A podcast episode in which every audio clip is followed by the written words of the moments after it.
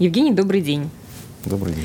Знаете, как говорят, с плохой новости начнем или с хорошей? Думаю, что сегодня начнем с острых вопросов. Вот новость начала июня. По данным Свердловской счетной палаты, областной фонд поддержки предпринимательства в 2013-2014 годах выделял многомиллионные субсидии незаконно, по мнению счетной палаты. Речь идет о 5 миллионах 661 тысячи рублей. Угу. Хотел бы, чтобы вы разъяснили вообще ситуацию, на чем основаны вот подобного рода заявления счетной палаты. Мы эти средства вернули. А, уже а, возвращены? Да, в бюджет области. Ну, у счетной палаты есть свое мнение. Оно не всегда совпадает с нашим мнением. То есть они определенным образом, а, с одной стороны, трактуют те документы, которыми мы руководствуемся, с другой стороны, они оценивают э, получателей. Угу с точки зрения того, правильно ли они подали документы, тот ли вид оборудования был заявлен, там, ну и так далее, как они с этим всем обошлись. Вот и все. Они в суде выиграли, мы деньги вернули. Ну, это вообще, на самом деле, очень важный вопрос э, прозрачности работы подобного рода организаций. Это очень часто обсуждается. Были же обвинения еще и связанные с прокуратурой, например, то есть э, достаточно много таких ну, это заявлений те же самые, было. Это те же Но самые там сумма случаи. была другая, 20 миллионов. Там не шла речь о незаконных, там угу. речь шла о там, неэффективном или недочетах каких-то, ну там все было разъяснено. Проблема в основном касается того, что нормативные документы или ненормативные документы, те правила, по которым мы предоставляем, они все-таки написаны не с точки зрения того, как на это смотрят проверяющие, а в большей степени э, с точки зрения ориентации на поддержку предпринимательства. Не всегда это совпадает, и те изменения, которые мы периодически в правила вносим, они как раз преследуют э, прежде всего цель больше соответствовать тому взгляду, который есть у надзорных органов. Все-таки почему это происходит? Это происходит не по всем инструментам, а, и это не особенность Свердловской области, угу. и я бы даже сказал, что это не особенность Российской Федерации. Просто все инструменты поддержки, они примерно во всем мире в том или ином виде они одинаковы. Речь идет о конкретном инструменте о предоставлении субсидий. То есть mm это безвозмездные, безвозвратные денежные средства. И вот когда ресурсы возвращать не надо, те, кто хочет их получить, он считает, что здесь ответственности практически никакой нет, то возникает соблазн эти деньги получить не очень законным путем. Тут просто вопрос вот к конкретному инструменту, насколько его все-таки стоит оставлять, э, стоит ограничивать какими-то дополнительными правилами предоставления этих субсидий. Ну, скажем, у нас э, субсидия предоставляется, во-первых, только после выездной проверки, угу. чтобы можно было подтвердить действительно наличие этого оборудования, что оно работает, что на нем работают люди, что оно действительно принадлежит этому предприятию ну, и так далее. И во-вторых, э, субсидия не может превышать размер уплаченных предприятием налогов и сборов.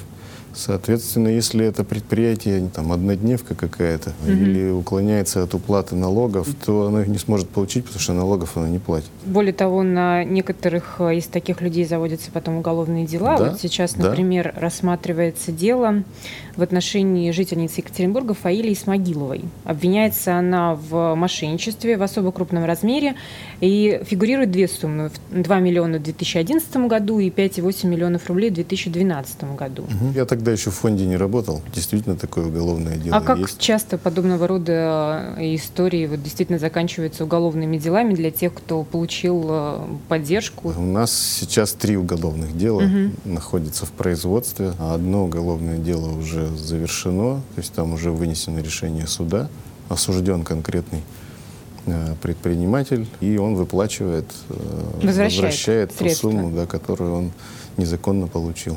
Вот, два уголовных дела еще идут, одно в стадии расследования, второе, вот о, о чем вы говорите, оно э, передано в суд.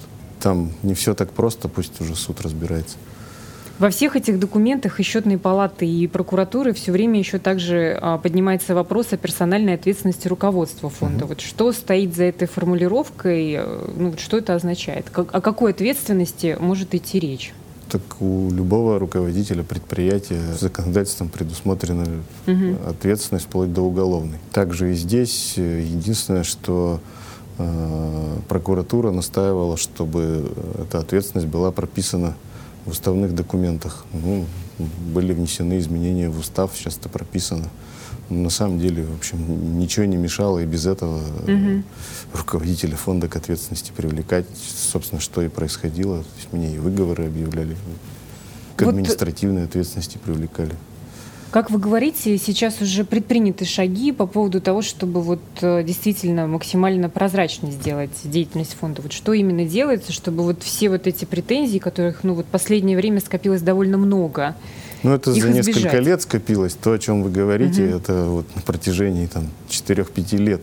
Но тем не менее. Субсидии мы реализуем относительно недавно. То есть если есть инструменты, которые которыми мы занимаемся уже лет 20, соответственно, там достаточно большой опыт накоплен. А по субсидиям мы фактически работаем три года, работали с колес, более того, первые нормативные документы вообще правительством, по сути дела, утверждались. То есть мы там ничего менять не могли с точки зрения уровня а, рассмотрения вопросов на уровне фонда. Ну и на самом деле не я правила устанавливаю, есть mm-hmm. высший орган управления. Инструмент относительно новый, э, не, не очень простой, и ну, понятно, что ошибки были. Сейчас мы их исправляем. За прошлый год, я надеюсь, все-таки не будет таких ситуаций, как, скажем, там в 2013-2014 году. Есть еще вопрос, который требует пояснений. В конце, а, в декабре 2015 года, согласно там данной картотеки РУ, фонд перерегистрировался как микрофинансовая организация. Угу. Вот э, нужно просто пояснить, почему да, это случилось, что стоит за этим статусом. Э, такого не стоит, просто изменилось федеральное законодательство, внесены изменения в закон о микрофинансовой деятельности. Это один из инструментов поддержки. Мы занимаемся микрофинансовой финансированием. Угу. И по новой редакции закона просто в названии организации э, должны быть эти слова. Вот и все. Угу. Сейчас рассматривается вопрос о выделении этого вида деятельности в отдельное юридическое угу. лицо. Скорее всего, когда это произойдет, у областного фонда снова название поменяется. То есть и это словосочетание уйдет, но будет еще одна структура, которая будет заниматься только микрофинансированием. Я действительно надеюсь, что там все вопросы относительно прозрачности фонда будут э, сняты. Я предлагаю перейти вот как это к хорошей части интервью. А вообще вот э, размер э, изменился вот поддержки или нет? Общий фонд изменился, причем в большей степени за счет той суммы, которую мы предполагали получить из федерального бюджета. Mm. То есть областное финансирование, ну, по крайней мере, пока в плане то, что стоит в бюджете и в областной программе, оно пока никак не поменялось существенно по сравнению с прошлым годом. Правда, мы пока еще ничего не получили и работаем за счет тех ресурсов, которые накоплены в фонде за это время. А э, вот федеральное финансирование существенно сократилось, более чем в два раза. Mm. И это, естественно, все регионы затронуло, поскольку существенную часть мы, как софинансирование, из федерального бюджета получали то вот в этом году он, у нас получится там примерно 50 на 50, даже меньше, наверное. Ну, в смысле областных средств uh-huh, даже чуть uh-huh. больше будет. А в деньгах это сколько? В деньгах э, я опять же могу только говорить о том, что есть на бумаге, да, а, а, не о факте. Э, предварительно это около, в сумме около 570 миллионов, вот угу. примерно 50 на 50. Что касается, вот, например, предпринимателей, стало ли больше людей обращаться, ну, потому что вроде бы тяжело и требуется поддержка, или наоборот, э, какой-то процесс вот пошел? Мы же не занимаемся э, поддержкой да, тех, понимаю. кто попал да, там, в трудную ситуацию да, или там стихийное Но бедствие тем не менее. случилось. Мы занимаемся поддержкой предпринимательства. Угу.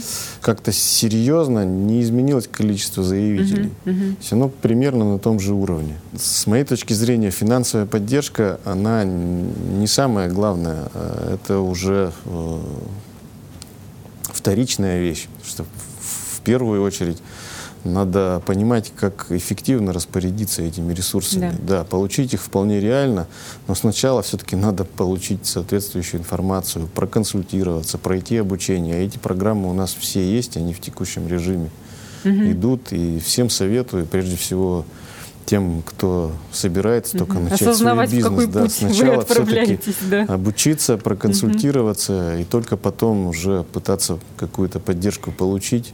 Я знаю, что есть вот как раз э, не денежные, скажем так, способы поддержки, хотя отчасти, может быть, и их можно считать денежными.